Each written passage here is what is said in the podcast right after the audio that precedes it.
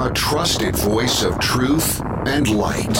The narratives that mislead most of us aren't outright lies, they're the deliberate omission of facts that could give us a more complete picture. And a rally point for those who've accepted the reality that they are not sheep. The world needs your leadership, and the essence of leadership is using your influence wisely, wherever you happen to be standing. This is the Brian Hyde Show. Hey, welcome back from the Thanksgiving holiday.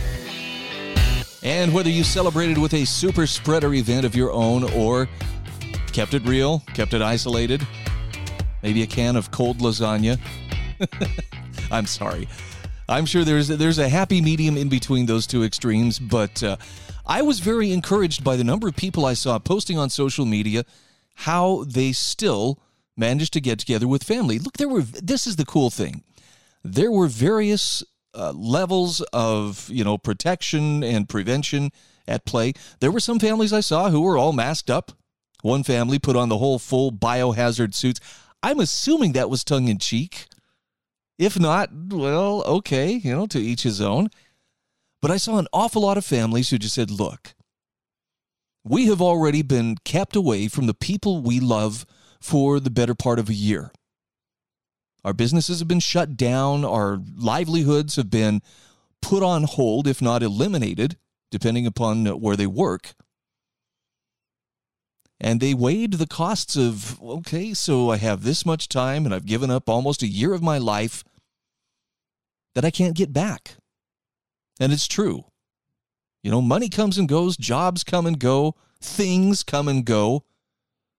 But time is the irreplaceable commodity. And so there were people who I think, uh, you know, made that decision and said, we understand there's risk. We're going to have to take some risk, but we're going to be with family. And uh, I mean, some took it to you know some some uh, little stronger, uh, a little stronger response. The the photo of the whole family. excuse me, grandma and grandpa, everybody around the table, all flipping the bird for the camera. I assume that was for you know whatever governor had told them, don't you dare get together and, and don't you dare talk for more than 30 minutes or two hours or whatever. Anyway, I'm glad to see people exercising their prerogative. I haven't heard any horror stories of enforcement, but there may have been some. And and you know the the finger wagging has begun. As of this morning, it's Monday, the 30th of November. I, I am already starting to see, you know, Dr. Fauci, chief among them. Well, you know, this uh, created a terrible risk for people everywhere. And yeah, because those Black Friday crowds, and I don't know if you noticed, but the stores were pretty crowded. Uh, they they had no risk whatsoever. Please. The hardest thing I think is trying to keep it all in perspective, trying to, to maintain some context of what's going on around us.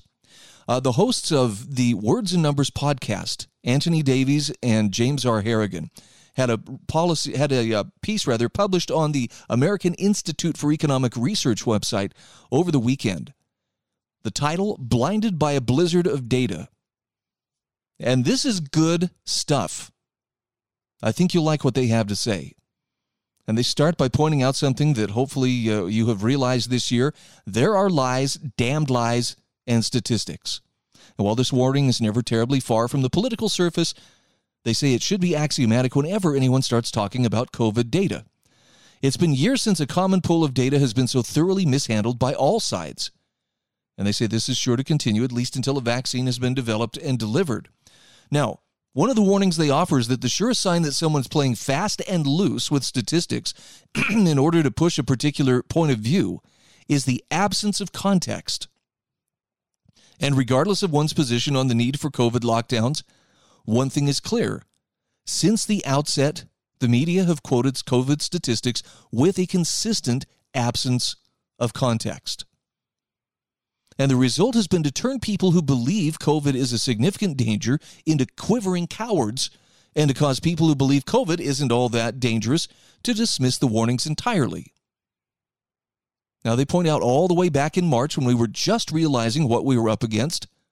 The media defaulted to the case fatality rate. That's the number of deaths out of, out of confirmed cases. The World Health Organization estimated this would be over 3%.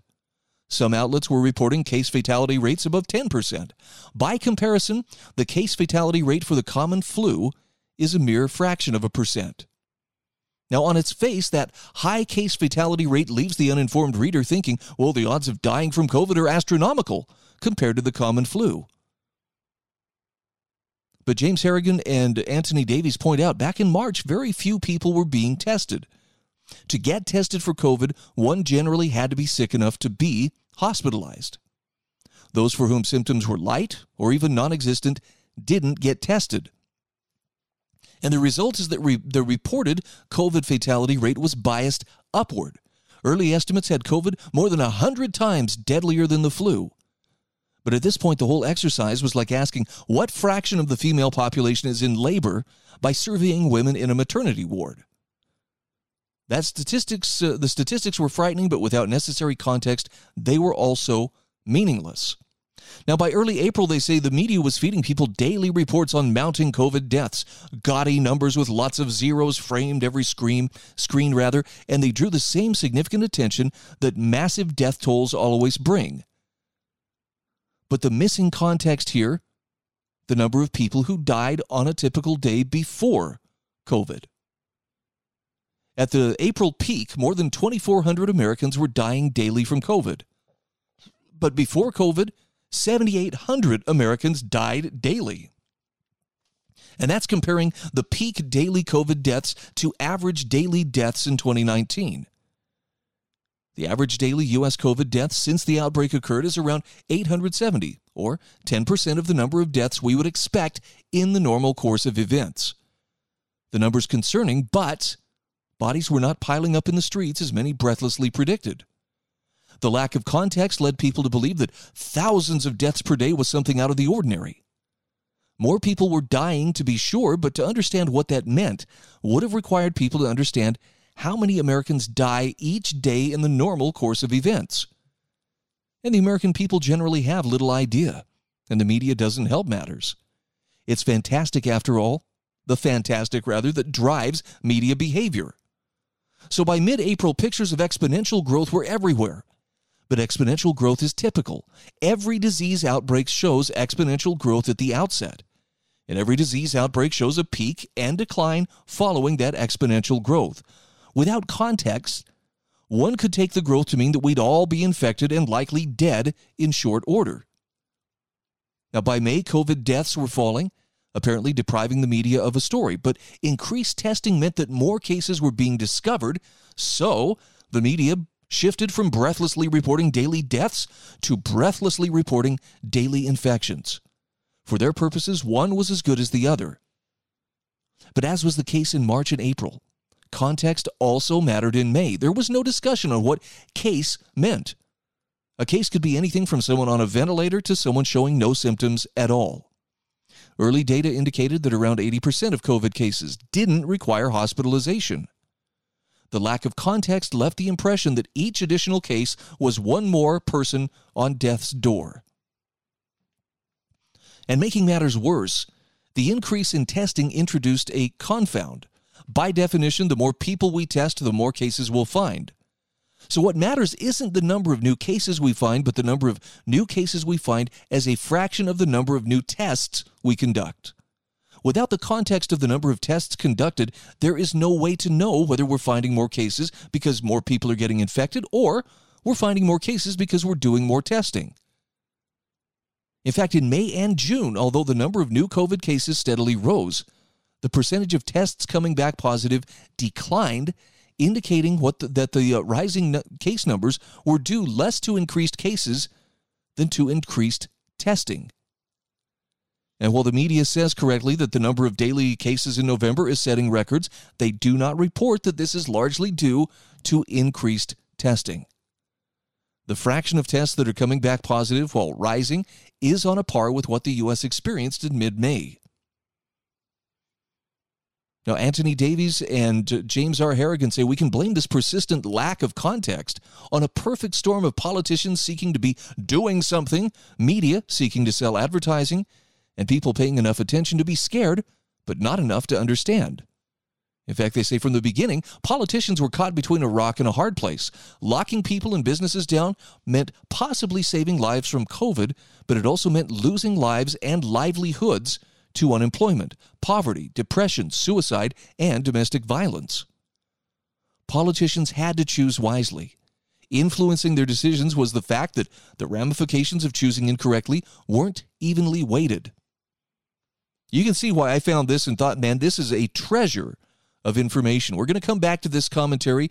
Again, this is from Anthony Davies and James R. Harrigan, a piece published on the American Institute for uh, Economic Research over the weekend. Blinded by a blizzard of data. I get it, man. There are a lot of com- there are a lot of competing numbers out there. Who am I supposed to believe? But as these guys recommend, get some context, and it becomes a lot easier. We'll be back in just a moment.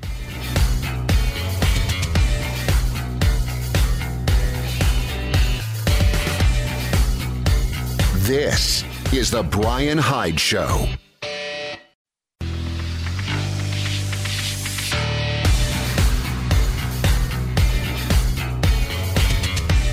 This is the Brian Hyde Show.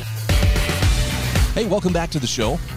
Just a quick reminder you can find all of the articles, all of the uh, authors that I reference in today's show notes, which would be for November 30th. You can find them at thebrianhydeshow.com.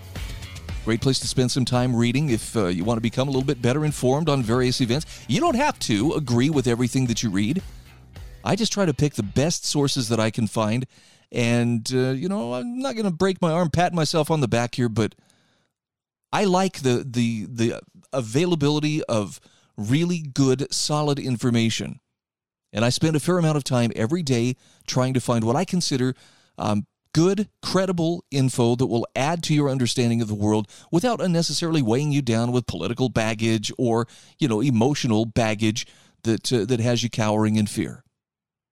You should be able to see the world more clearly, but also understand, you know, where you stand and what you can do. I'm sharing a piece right now from Anthony Davies and James R. Harrigan. They are the hosts of the Words Words and Numbers podcast. And they have got a great piece here on being blinded by a blizzard of data as it pertains to COVID. Now, they point out here if the disease were virulent and politicians failed to lock down the American people, it would be clear politicians had erred and people would hold them accountable for all the deaths that would ensue. This is the, the dilemma that politicians faced when it came to how do we deal with COVID. On the other hand, if the disease were mild and politicians unnecessarily locked down the country, it would not be at all clear that the politicians had erred because they could always say, well, the disease would have been devastating had we not locked down everyone and everything that relatively few people died, well, that's just a sign politicians had done the right thing. Now, here the authors say whether right or wrong, the better option for the politicians was to lock down. But the people would not tolerate a lockdown if they believed that the virus was a mild threat. You understand the distinction they're making here. The politicians know it's a lot easier for them to claim, well, you know, we did what we thought was necessary, and, you know, it turned out better because we were dealing with an unknown. Now, there's a larger question here about uh, was that uh, legitimate power for them to exercise? And I suspect that at some point that's going to be litigated. It may be Nuremberg t- style trials that, uh, that end up litigating that. But the bottom line is, you know, we would not tolerate lockdowns if we believed the virus was a mild threat. And so the authors here say for the politicians to be able to execute what for them was the safer strategy, the people had to believe that if not for those lockdowns, millions of Americans would die. One way to convince the people of this is to present them with data taken out of context. Meanwhile, the media, ever on the lookout for ways to attract more eyeballs, had a stronger incentive to present the data in the worst possible light than to present context that made the data appear less scary. Now, they point out, while this may all sound like an elaborate conspiracy, it's not. No one conspired to achieve this outcome. Politicians, people in the media simply responded to the incentives in front of them. And the outcome we got was entirely predictable. And what happens next is entirely predictable as well. Infections, we are told, are on the rise again. And so they say expect to see the politicians saying exactly the sort of things they said in March and April, and expect the media to play the role of enabler once again.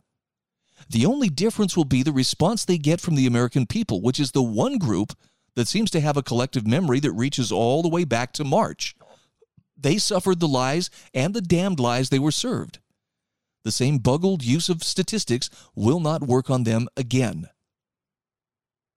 Now, they conclude by saying, look, there's no question that COVID is a serious disease and that every life lost is cause for concern, but each of us faces very real risks every day from all manner of things. And what's important is that we address each risk with commensurate care. That the media has consistently reported on COVID without appropriate context suggests that historians will look back on 2020 less for its outbreak of COVID than for its outbreak of hysteria. And I think you and I probably have a, a pretty good chance of not being a part of that hysteria but it's not something that you can do passively. You can't just, you know, sit back and ah, I'm going to go with the flow and see where it carries me because right now it's a, it's a raging torrent of hysteria. One of the saddest symptoms of that hysteria, I think, comes down to the uh, all too common confrontations over masks or not masks in public. And man, it is everywhere. What do we do? Alan Stevo, I think, has had some really valuable information, and I'm going to share a piece with you from him.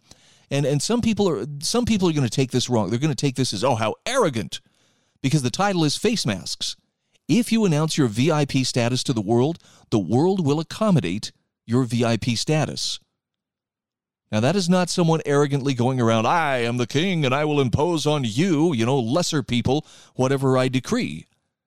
Listen to the case that he makes out here, and it seems to me this is a pretty solid way of approaching complications with uh, not wanting to be masked up in a store. He says, recently at a hardware store that I called ahead of time, asking for recognition of a face mask exemption, the manager notified all employees that a customer would be coming in unmasked. And Alan Stevo says, and I did so, true to my word. When an employee then got after me about the face mask, he was quickly reprimanded by the same manager and not once but twice sought me out and offered sincere and lengthy apologies for giving me a hard time.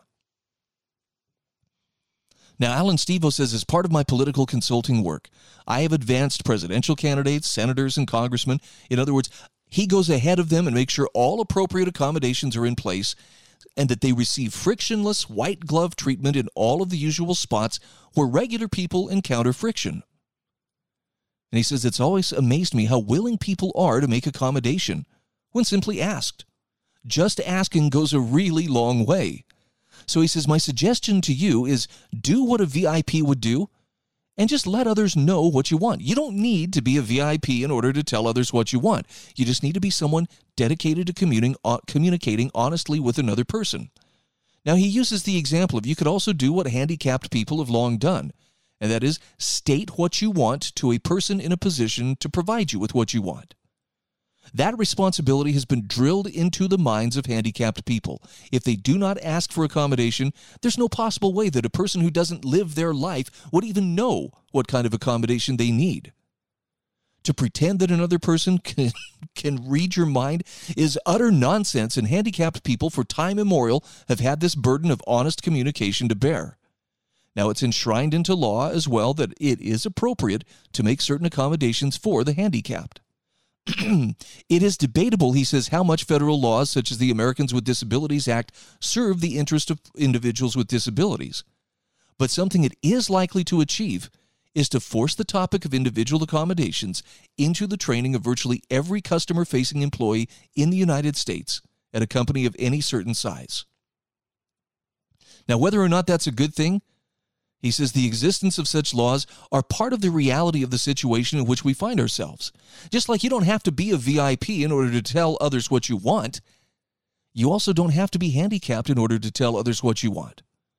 Quite to the contrary, anyone can communicate the level of directness and honesty that VIPs and the handicapped have both been expected to demonstrate if they want to have their needs met. That's what honest people have long done. By that, he means people committed to being honest to themselves and honest to others as well, simply telling others what they want. You could say this is kind of a A uh, this is kind of a twist on the biblical thing of ask and it shall be given you, seek and ye shall find, knock and it shall be opened unto you. Alan Stevo says sometimes all you have to do is knock on a door to be let through that door. And at the heart of this method is honesty. He says it is honestly identifying your own boundaries, honestly communicating your own boundaries, and honestly defending your own boundaries. Now, this isn't passive aggression. This is simply being honest. Passive aggressive, he says, is a word thrown around in popular culture to where it doesn't have a lot of meaning. He just says people in customer service roles want to give you what you want. You just need to ask for it clearly, ask for it properly, and ask for it nicely.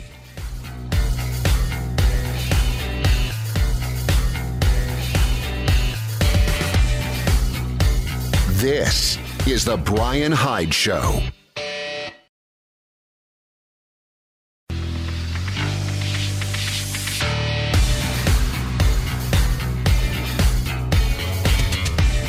This is The Brian Hyde Show. All right, welcome back to the show. I hope you enjoyed that piece I shared with you from Alan Stevo in the last segment. He has been a uh, just a fountain of information and I think good advice on how to deal with uh, the mask or not to mask conundrum that uh, people face whenever they go out shopping in public or just go out in public where masks are required. And yeah, you're going to encounter some people who are going to push back but uh, he, I think, has a very reasoned approach, much better than the whole brute force. We're going to just come in here and complain until somebody does what we say. By the way, you can find an entire archive of his writings at lewrockwell.com. That's L E W Rockwell.com, a website which is high on the list of my resources for wrong thinkers just because there is a ton of great information published there every day from a very wide variety of contributors. So let's talk for a moment about becoming a better thinker, a more clear and independent thinker. Probably the most important responsibility you and I bear during times of crisis. And I think we would mostly agree that, yeah, we're, we're in the midst of a time of crisis right now on a, on a number of different fronts. I've really been enjoying Paul Rosenberg's um, essay series on different fallacies recognizing when they're being used against you, how to counter them so that you can uh, argue your point of view or perhaps even just defend your point of view more effectively. He has uh, been doing this uh, for the last few weeks. I just got the recent one for fallacy number six, ad hominem. And this is one you are very likely to encounter, so I want to share some of Paul Rosenberg's thoughts on this.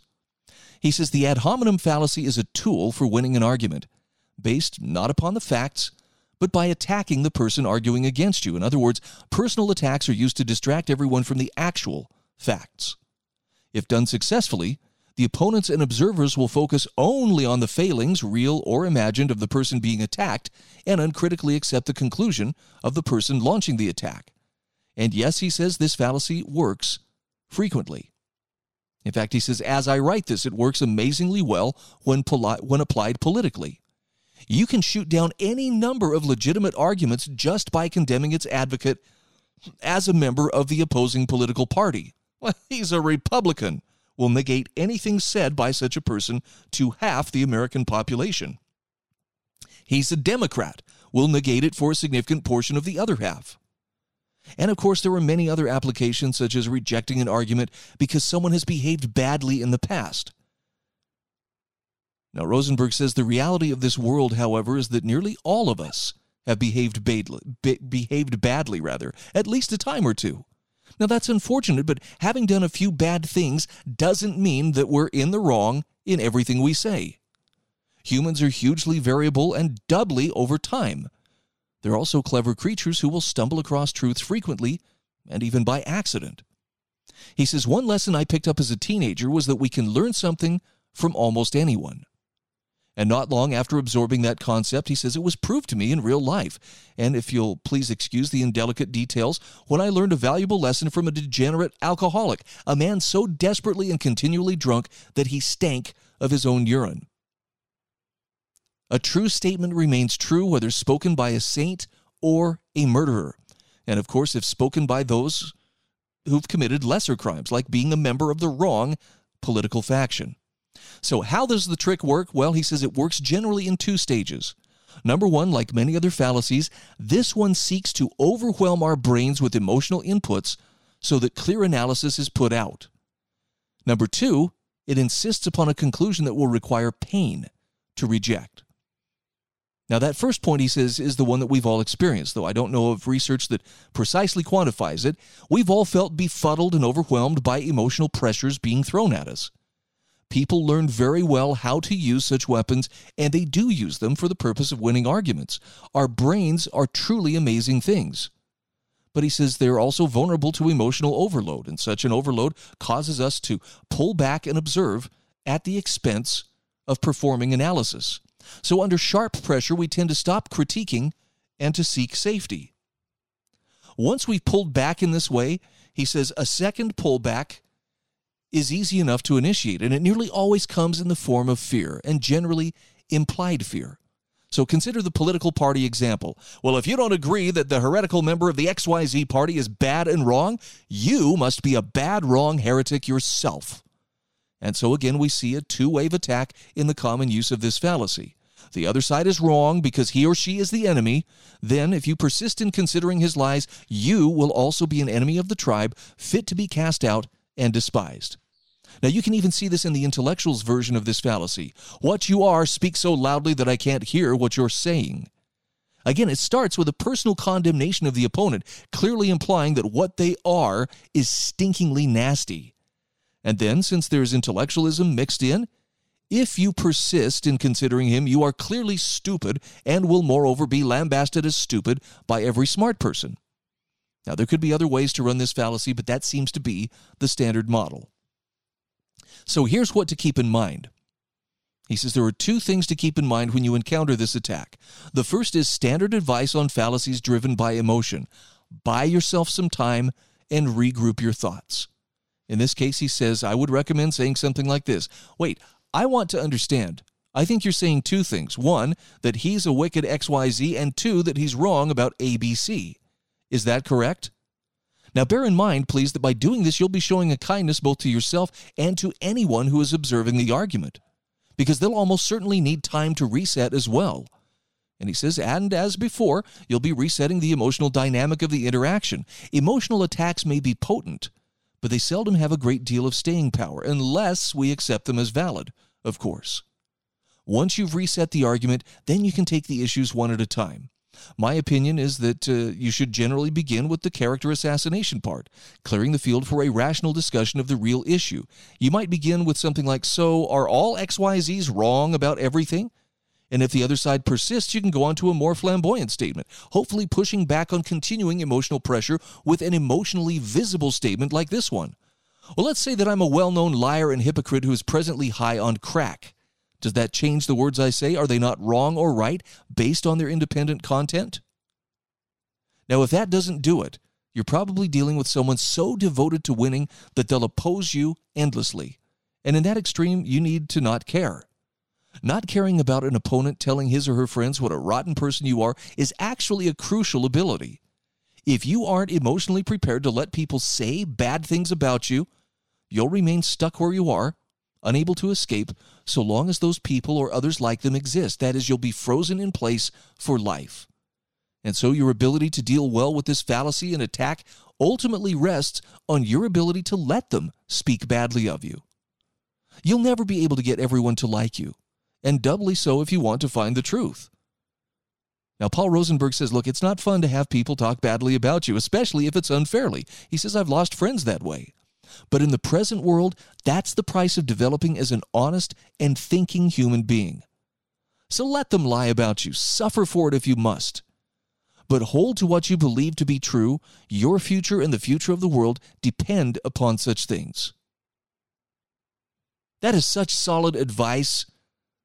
I just I got to take a moment here and just express my gratitude for uh, for Paul Rosenberg and and what he contributes to those who are sincerely seeking truth and, and just trying to become better informed, better communicators, better at arguing their point of view or defending their point of view without becoming intellectual bullies. I think he has a very reasonable approach. And I love that uh, that last part about yeah, it's not fun to have people talk badly about you, but you will never be free. And I mean truly liberated until you come to a point in life where you're okay with people saying bad things, untrue things about you. He has an essay. I'll have to see if I can find it. If I can find it, I'll put it into the show notes. And it's uh, Call Me Pisher. That's a very derogatory term for someone who, uh, you know, as an adult, doesn't have the ability to to control their bladder. In other words, somebody who wets their pants as an adult. But it's it's I believe a Yiddish saying, and the the context behind that saying is, you can call me whatever you want. It's not going to change the way that I believe. So yeah, call me a pisher. Call me whatever names you feel like you need to call me. I know where I stand. I know who I am. Now, is it sad that we live in a world where a person who has conviction at that level is almost always seen or portrayed as selfish? How dare you do that? Why can't, why can't you yield, you know, to, to what the herd is, is thinking or saying?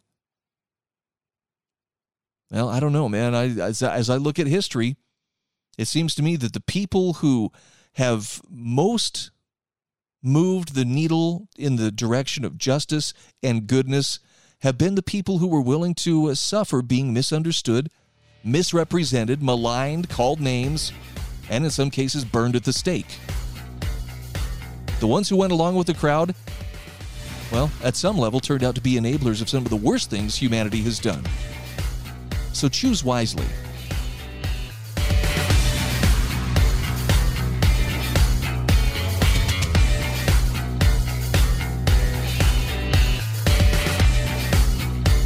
This is The Brian Hyde Show.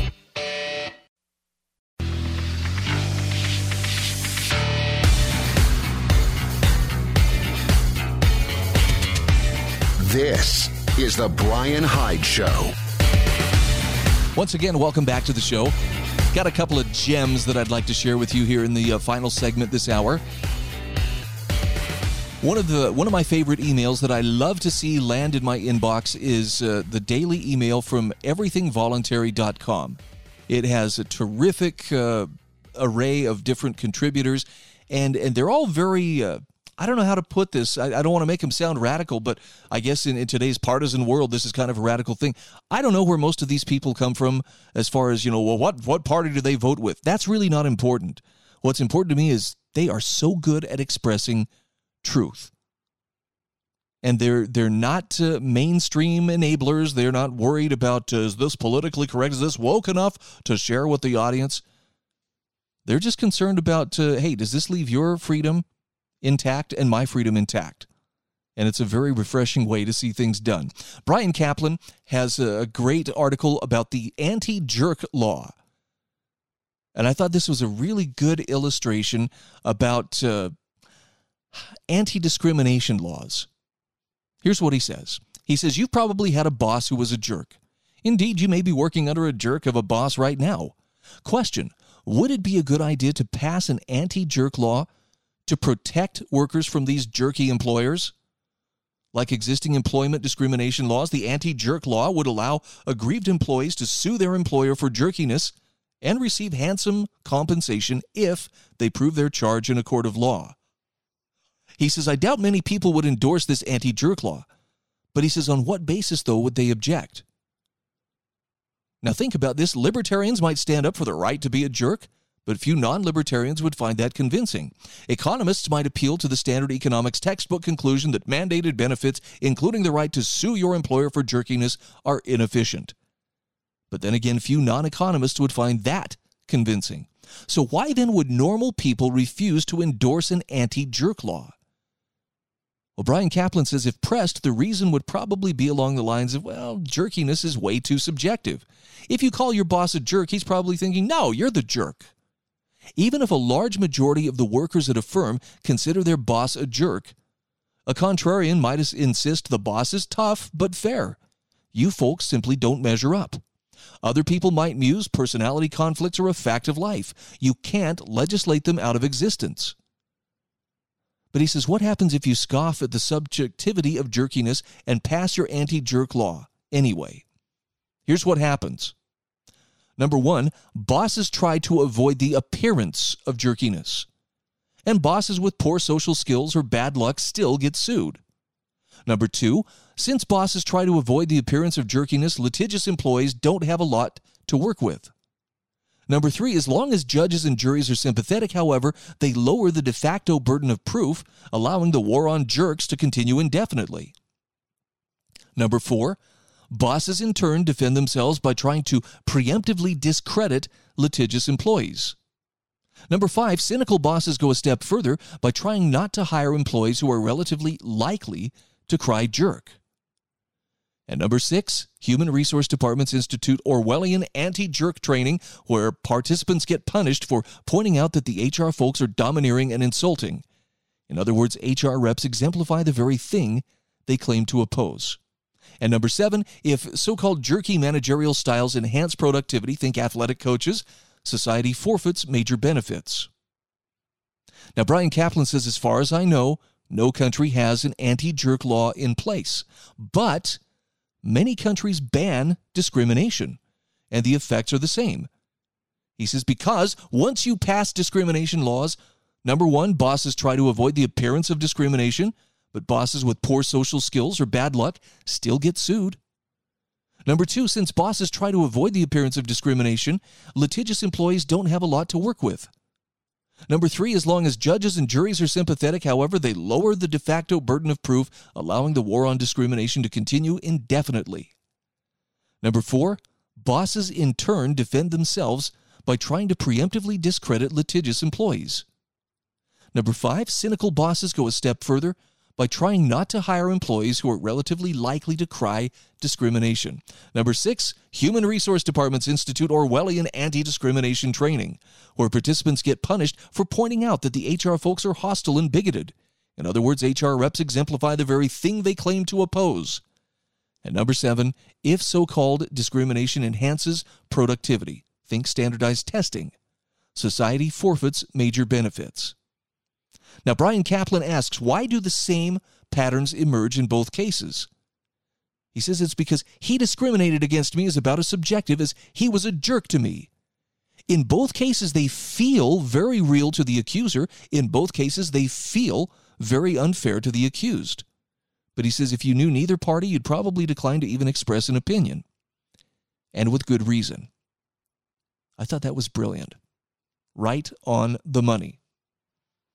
All right, one final note here. This is from Art Carden from the American Institute for Economic Research. And he's talking about how the value is in ideas. I thought this was a terrific illustration. He says recently he and his wife spent a good chunk of the day assembling IKEA furniture. And he says, I'm happy to report we did it without involving medical professionals or law enforcement. I count that as a pretty big win considering my technical proclivities. As we worked, though, he said, my every neuron screamed, This is not your comparative advantage or even your absolute advantage. And he says, I had to hush my inner voice because assembling IKEA furniture was an opportunity to reflect once again on just what makes our world incredible. What makes IKEA furniture valuable? Is it the labor that went into its manufacture? The capital goods and tools the workers were using, the wooden screws that make up my new desk? Or the metal and petroleum derivatives that make up my new chair. No. He says the ideas they embody, not just the materials they contain, are where the value lies. The idea of fitting wood and metal together just so makes my new desk suitable for my purposes. He says my desks my desk lamps designer, for example, was named right on the box. Tilling the ground, swinging a hammer, operating a table saw, or even steering a container ship certainly contributed. However, the lamp gets most of its value from its design. And then he says there are the IKEA instructions. Now, he says, I've written before that my favorite tool is my wallet because I'm not very good at anything that involves swinging a hammer. Like Lego instructions, IKEA instructions are written with a series of images and arrows, making it so that anyone in any culture can understand them. The ability to give directions that are so clear as to be practically impossible to misunderstand is another unappreciated talent. He says, I'm sure that with a little reflection, we can all think of a lot of examples in which we've lost time, money, or something else because we communicated poorly. In academia, one can build an entire career writing papers about what an eminent scholar really meant. How much trouble and confusion and how many books and scholarly articles could have been avoided had the writers just been a bit more clear? Or had the readers been just a bit more read, just a bit more charitably and carefully? He says attractive IKEA furniture is designed in Sweden by part of a Dutch conglomerate and manufactured in China. It comes to the United States in sleek packaging containing easy to follow instructions. The process represents the very essence of how the West grew rich. He says, We came up with new ideas for the wave of gadgets that swept across England and its overseas extensions. It wasn't because of anything in the soil, which had been there for eons, nor was it because of sheer brute strength. It happened because we unleashed our creativity.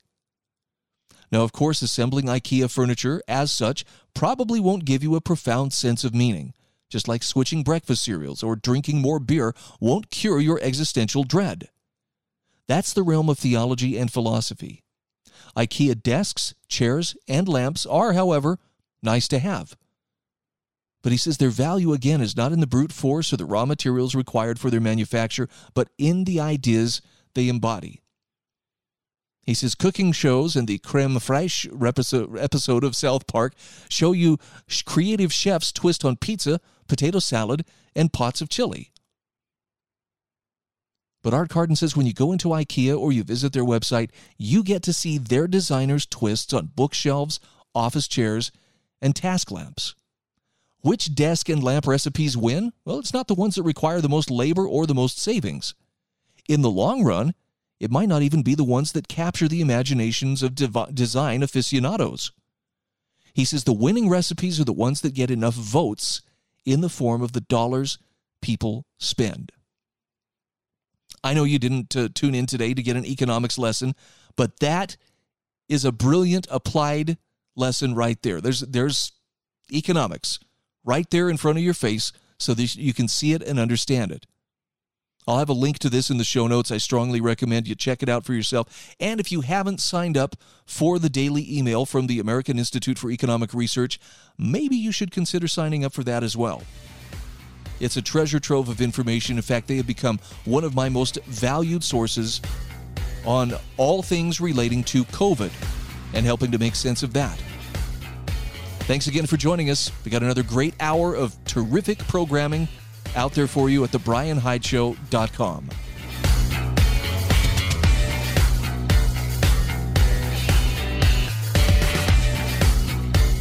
This is The Brian Hyde Show.